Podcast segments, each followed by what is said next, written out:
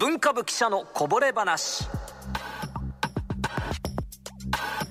木曜日のこの時間は産経新聞大阪本社文化部の渡辺圭介デスクに新聞記事の裏話や記事にできなかったとっておきのこぼれ話などを紹介していただきます。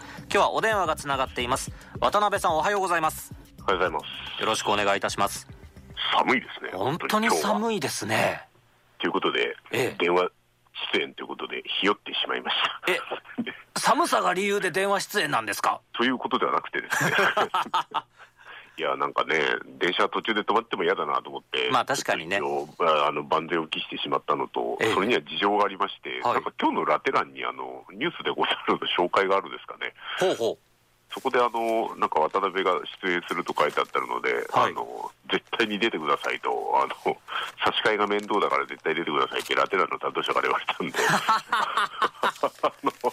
いやそれは絶対出ていかないと 出ていただかないと。そうはい。修正、訂正になってしまいますんでね、ということで、はい。電話で失礼いたします。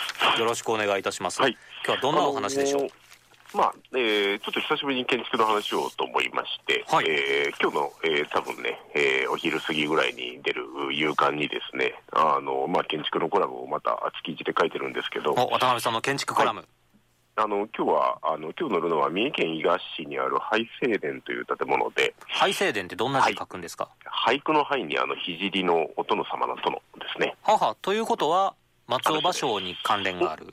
そうです。うん。あの、伊賀って、えー皆さんまず来るのは、あの、忍者っていうところでしょうけど、はい。あの、松尾芭蕉の生誕地でございまして、えで、まあ、あのね、えー奥の細道で有名で、まさにこの廃生というようなあ呼ばれる方ですけれども、はい。あのまあ、生まれてから300年だったかな、あぐらいを記念しですね、えー検証施設を、おまあ、いえー伊賀上野城の横と言ったらいいのかな、あ今でいうと上野公園内っていうところになるんですけど、はいまあ、ここに作られまして、ええー木造のね、2階のね、ちょっと一風変わった建物が建ってるんですよ。その写真を送っていただいてるんですが、ああ本当ねなんか帽子かぶってるみたいなそうそうそうそうそう。ちょっとキノコみたいなそうなんですよ。下がこれね、八角形、2階建てで1階が八角形で、はい。2階が円形の建物でして、えで、おっしゃったように、えーね、どっかのキノコのチョコ菓子みたいな。確かにそんな感じですね。なんか NHK みたいなこと言ってますけど、あの、まあ、そうですね、あの、チューリップハットみたいなものをイメージしたらいいのかな。あの、まあ、そういうものの屋根が乗ってるんですけど、はい。っていうぐらい屋根が言ったらね、波打ってるんですよ。そうなんですよね。こうクイッとね本当に帽子みたいに、これちょっと下から置いた写真送っちゃったんで、で、まあ、紙面もそういう写真使うんで、ちょっとわかりづらいんですけど、おちょっと離れてね、えー上の方行くと本当に、あの、日肌吹きの屋根なんですけど、はい。あの、本当に波打ってるんですよ。へえで、まあ、綺麗っちゃ綺麗なんですけど、あの、なんていうのかな、ちょっと不思議な感じがするというか、独特ですよね、まあ、あの不思議って、まあ、気持ち悪いとまではいかないが、なんか、怪異な感じがするというところで、ただ松尾芭蕉という人物のイメージにぴったりな建物というかよく事前学習しましたね。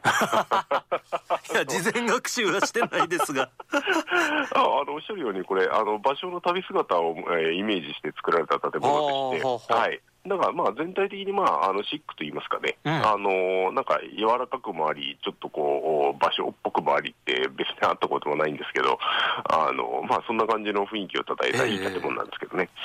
で、これあの設計した人は実はあの伊藤忠太というね、あの方でして、伊藤忠太さん？はい。建築界の伊藤忠ですね。そう呼ばれてるんですか？本当に。いや、私が呼んでるだけです。建築界の伊藤忠。この人ね、あのーまあ、あの建築のファンには多分おなじみの方で、で例えばっていうところで言うと、東京にある築地本願寺っていうね、あのちょっと一風変わったあの、まあ、西本願寺系の別院なんですけど、はい。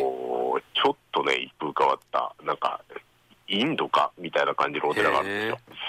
あと、まあ、京都にも、お京都の東山の方に、はい。あの祇園閣という建物がありましてね、はあのー祇園祭りのはいはいはいはい。なんかピューッとこそう。うの伸びてる？的には高台院の目の前ぐらいにあるのかな、はい。なんかあの山鉾みたいな建物ですね、えええええ。あれとかね、あと、それこそ西本願寺の堀川通りを挟んで反対側にある本願寺伝道院という建物があるんですけど、はい。これもね、えー周辺にん妖怪のなんかこう、ポールみたいな戦闘、あの石で作ったポールみたいなのと頭に妖怪が乗ってるようなものに囲まれた本願寺伝道院というのがありまして、まあ、まあ、要はちょっと変わった建物なんですよ。ほうほで、まあ、皆さんご存知かどうかっていうところですけど、あの奈良にある法隆寺というお寺がありますね。うはい。で、昔、あの柱が真ん中ら辺が膨らんでて、はいはいはい。これ、エンタシスの柱というか、ギリシャの影響でシルクロードでみたいなことを習いませんでした？そう習いました。あのパルテノン神殿と法隆寺の柱のこう比較の画像があそうってそうそうそう。歴史の教科書にそんな風に載ってましたよね確か。ね、東洋と西洋はつながりみたいな話でしょ。ええこれ、最初に途絶えたの伊藤忠太なんですよ。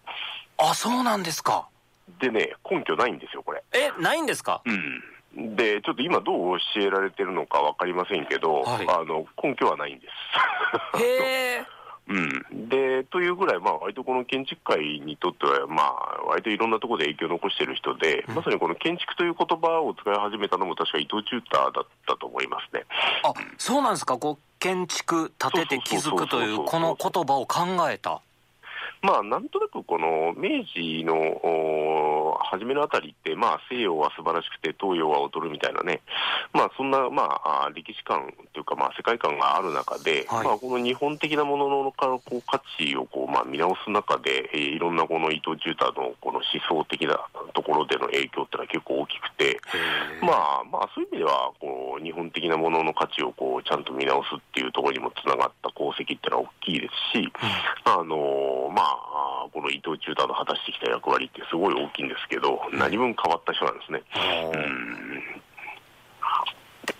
うん。で、あの阪急の、おまあ、大阪にいるとですね、はい。なかなかこのお伊藤忠太のものって、ちょっと私はパッと浮かばないんですけど、あの阪急の梅田の昔、あのドーム型のコンコース、覚えてます？はい覚えてますよ。綺麗なね。ね。ブラックレインでも使われたようなね。ええ。あのど今あの普通、普通としてたらいいか、あのいや普通になっちゃったんですよね 本当ね。普通の天井になっちゃって。昔はあれ、ドーム、半円状のドーム型だったんですけど、はい。まあ、ここのね、えーまあ、イメージ的なあの欄間みたいな感じかな、はいはい。あのあそこのにモザイク画があって、綺麗なでモザイク画がありましたね。これをデザインしたのが伊藤忠太、あそうなんですか？そうなんですよ。で、どこ行ったかって話なんですよ。あのあれねうん、確かあの阪急百貨店のお上の13階にあるレストランにあるあるんですよあれ。そうなんですよ、13階のレストランにあるかね。と思って、ええ。さっきね、あのー食べログみたいなページ見たらね、はい。なんか、2023年に閉店しました。えー、そうなんですか？知らんかった。ちょっと今どうなってるのかわかんないんですよ。あらまあ。ということで、あの、さっきあの、電話でブツブツ、放送前に電話でブツブツ言ってたのは、まずいぞこれっていう話だったんですけど、あ その放送前に電話でブツブツおっしゃってたのは知らなかったですけれども。店、店が、店がって感じだったんですよ。あらお店閉めちゃったんですか？あそこ。ちょっとだからね、今どうなってるのかわからないんですが、あの当時の工事の様子をまとめたあの報告書であるとか、まあ、実際記事にもなっあのモザイク側がどうなるのかっていうのは結構こちらの方では関心事で記事にもなってるんですけど、はい。まあ、ちゃんとあの丁寧にあのレストラン、13階のレストラン街の方に移されたっていうところまではあー確認しましたし、ええ。あの実際あの、お店もオープンしたっていう記事も出てて、あのちゃんと映ってるようなんですけど、僕も一回ああの店行ったことありますよ。あそうなんですか、はい。なんか雰囲気良さそうな店でしたけどね、よかったですよ。ちょっと高級でしたけど。うん、うん。どうも、なんかね、ということで、ええ。あのちょっとあのどうなってるかはあの、皆さん、次回に確認していってください。はあ。ちょっと心配ですねちゃんと保存しててほしいですよね。まあきっと、まあきちんとしてくださってると思う。は残ってると思うんですけどね、うんうん。ちょっと実際見られるのかどうかというのが、うん、今日までにちょっと確認できなかったもので、えこのーそこら辺はちょっと。はい。モザイク画って、うん。えっと清流とお。白虎と朱雀といわゆるあのし獅神ですよね。最近あれですね、藤川さんちゃんと勉強してきますね。指針ではなかったような気がするぞ。あ、そうですか。確かね、玄武がいないんですよ。なんかね、えー、ペガス天馬、そうそう、玄武をキリンじゃなかったかな。そうそう。天馬かうんキリンかに変えてあるんですよね。そうなんですよ。